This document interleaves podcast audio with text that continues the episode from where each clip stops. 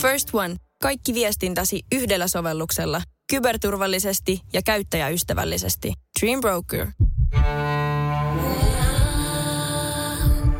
Teemu Pastori Potapov, tervetuloa. Tervetuloa ja kiitos, että sain tulla terveeksi tänne. Ja, ja tota, kiva olla Honka Mikon vieraana tämmöinen special guest. Joo, ei ole vähän aikaa nähty muutenkaan, mutta hei ennen kuin puhutaan sun kirjasta Faija, kirja isyydestä, jota hienosti toit myös tänne studioon, niin kerro mulle nyt, että...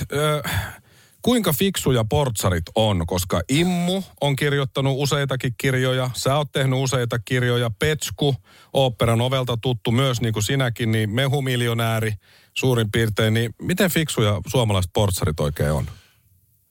No jos sä otat tommosen tavallaan otteen siitä, niin ei sillä kyllä hyvin, hirvittävän pitkälle mennä. Että sit pitää keksiä jotain muuta. Kyllä. no niin, asia, asia kunnossa. Sä oot kirjoittanut kirja myös portsareista, mutta nyt on vähän eri lähestymiskulma. Faija kirja isyydestä tänään julkaistu. Miksi sä halusit tehdä tämän kirjan? Ensisijaisesti siksi, että mä halusin, että isät saavat äänensä kuuluviin, koska kyllä mä niin kuin olen no nyt varsinkin tuoreen isyyden myötä, niin olen kokenut ja mitä enemmän tutkailee niin kuin isyyttä ja, ja lähempänä, vaikka tässä isyyden polulla olenkin vasta alkutekijöissä, niin Äh, jotenkin mä oon aina kokenut sille, että isä on se pakollinen paha, joka on roikkuu siinä jossain. Että kyllä se äiti hoitaa. Ja, ja isät jää aina vähän silleen sivurooliin, niin tässä mä halusin tämän Faija-kirjan isyydestä myötä, kirjan myötä tuoda isiä enemmän esiin, nostaa heitä enemmän esiin ja että hekin saavat oman äänensä kuuluviin ja samalla sitten piirtää sitä isompaa kuvaa siitä suomalaisesta isyydestä, joka on tänä päivänä 2023 tosi erilaista, mutta silti samanlaista. Siellä on ne samat teemat ja samat asiat, mitkä isiä sykähdyttää, mutta kuitenkin jokainen meistä ponnistaa eri lähtökohdista. Toi on hyvä kyllä sanoit, että minkälaista isä, olla isä nyt, koska silloin kun esikoinen syntyi neljä ja puoli vuotta sitten ja mutsi ja faija tuli ekaa kertaa sitten katsoa jälkikasvua, niin kuin, tai siis niin kuin pojan poikaansa meille, niin, niin mutsi oli silleen, että kyllähän sä hienosti hoidat tota lasta. Osasin siis vaihtaa vaipaa ja pestä pepun. niin. Eikä ja sitten faija siinä vieressä silleen, että hän ei ollut ihan niin hyvä. Niin, niin. Että tavallaan kun se odotusarvo on, että kun nyt jotenkin pysyy se lapsi hengissä, niin isä on hoitanut hommansa jotenkin. Tunnin kahdestaan. Ja, ja sitten jos muistelee meidän, meidän lapsuutta, ja kun about samanikäisiä ollaan, niin Toki siinä vaiheessa jo alkoi isän rooli vähän muuttua, pikkasen. Mutta silti se oli edelleen sitä, että, että odotapas kun isä tulee kotiin, niin se on se, se, on se rankaisija, mm. se on se Jumalan käsi, joka, jossa on raippa.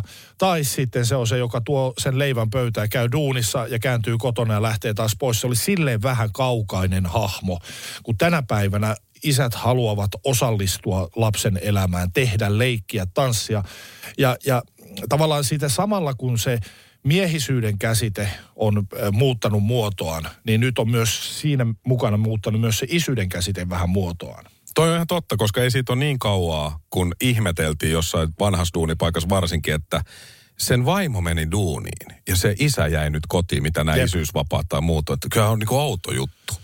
Ja sitten oikeasti siis kymmenen vuotta taaksepäin, niin se ei ollut vielä ihan sillä itsestään selvää. Hyvä, kun teit kirjan isyydestä, koska mä muistan, kun appiukko roudas meillekin ennen kuin lapsi syntyi tai esikoinen, niin, niin jotain kirjoja kirpparilta ostanut jotain, nehän oli semmoisia niin lasten kuvakirjatyyppisiä.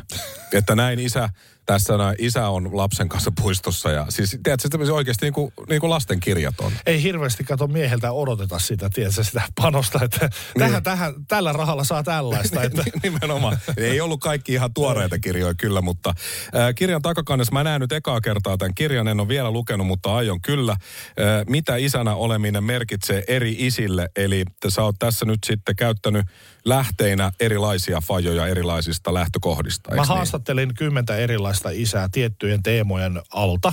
Eli, eli mä etupeltoon silloin, kun suunnitteluvaiheessa oli, niin mä suunnittelin sitä ja mietin sitä, että mitä ne teemat ovat. Ja, ja tässä on ura-isää, vankila-isää, sateenkaariperheen isää, yksinhuoltaja isää, kaikkea, mitä isyyden sisälle mahtuu. Että millä tavalla ihmiset eri lähtökohdista ja eri teemoilla ihmiset sitä isyyttään toteuttaa. Ja siitä yritän piirtää sen isomman kuvan siitä suomalaisesta isästä. Sitin päivän vierana siis kirjailija, monen paikan höylä, Teemu Pastori Potapov ja Faija kirja isyydestä nyt sitten tänään julkaisu, eikö ollut näin? Kyllä, tänään ilmestynyt kirjakauppoihin ja kaikkiin äänikirjapalveluihin. Ja erittäin hieno pelkästään jo etukansi tässä, ilmeisesti sun oma handu. Itse asiassa tässä on minun ja tyttäreni kädet ja Kannen on siis kuvannut ja ideoinut vanha kollegani, tai jonka kanssa ollaan tehty yönsankarit ja sitten tehtiin selviytyöt ja nyt tämä Julius Konttinen.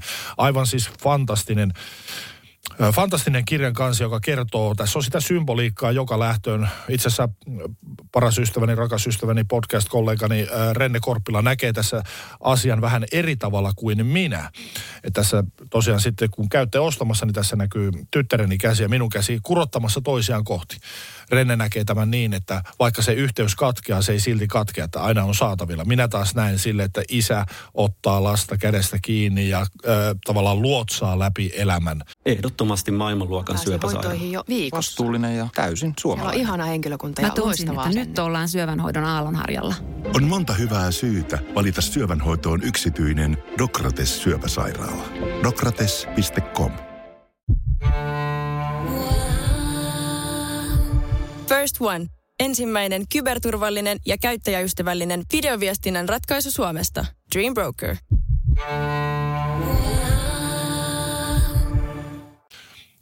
Juuri näin. Et, et miten Joo.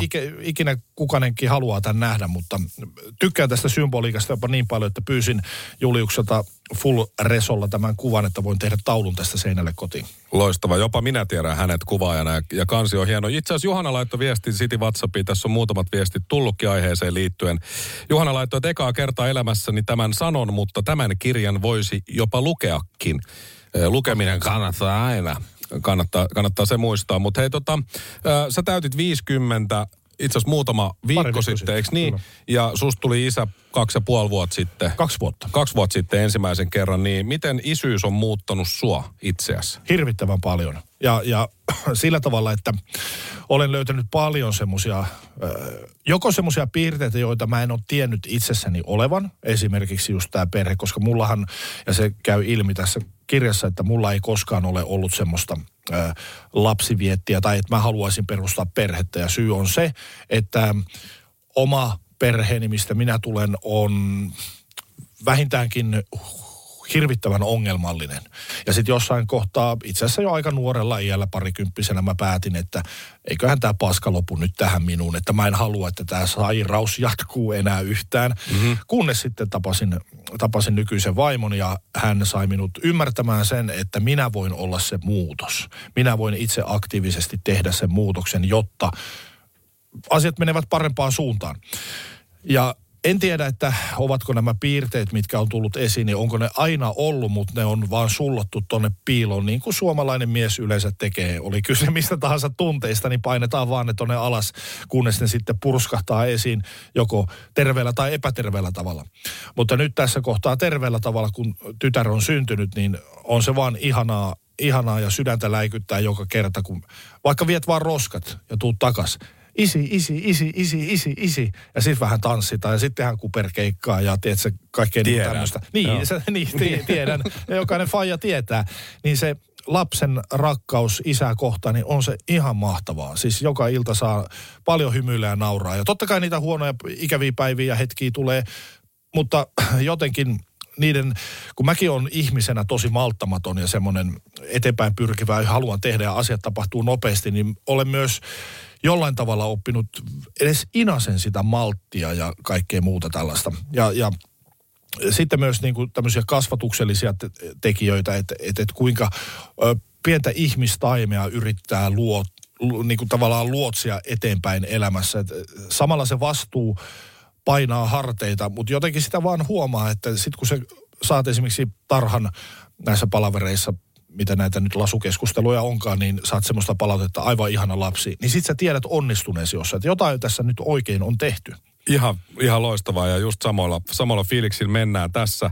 Eh, En ole muuten sanonut vielä tässä mm, Radio Cityn päivässä nyt kuukausien aikana. Siis meille syntyy kohta toinen lapsi, tyttö on tulossa, Jee. niin minäkin kohta tiedän sitten, miltä tuntuu olla tytön isä. Eli se voi olla minä hetkenä hyvänsä nyt, niin jos mua ei kuulu täällä nyt sitten tulevina päivinä, niin tiedät sitten, että mulla on parempaa tekemistä. Eihin lukea tuon kirja hyvin Hyvin ehkä ennen sitä. Se voit vaimo on soittanut jo, puhelin ei ole väriset tästä taskussa, ei tiedä, mutta sä, äh, kymmentä erilaista ja eri lähtökohdista olevaa isää tähän Faija-kirja isyydestä kirjaan. Haastattelit, kyselit, sen pohjalta teit juttuja, niin äh, miten helppo oli saada isiä mukaan tähän hommaan, koska just niin kuin sanoit suomalaisesta miehestä, niin sehän yleensä ei puhu ja pussaa, vaan pääosin justiin vetäytyy, niin miten helppo oli saada jengi mukaan? No joihinkin, joihinkin näihin teemoihin oli aika helppo.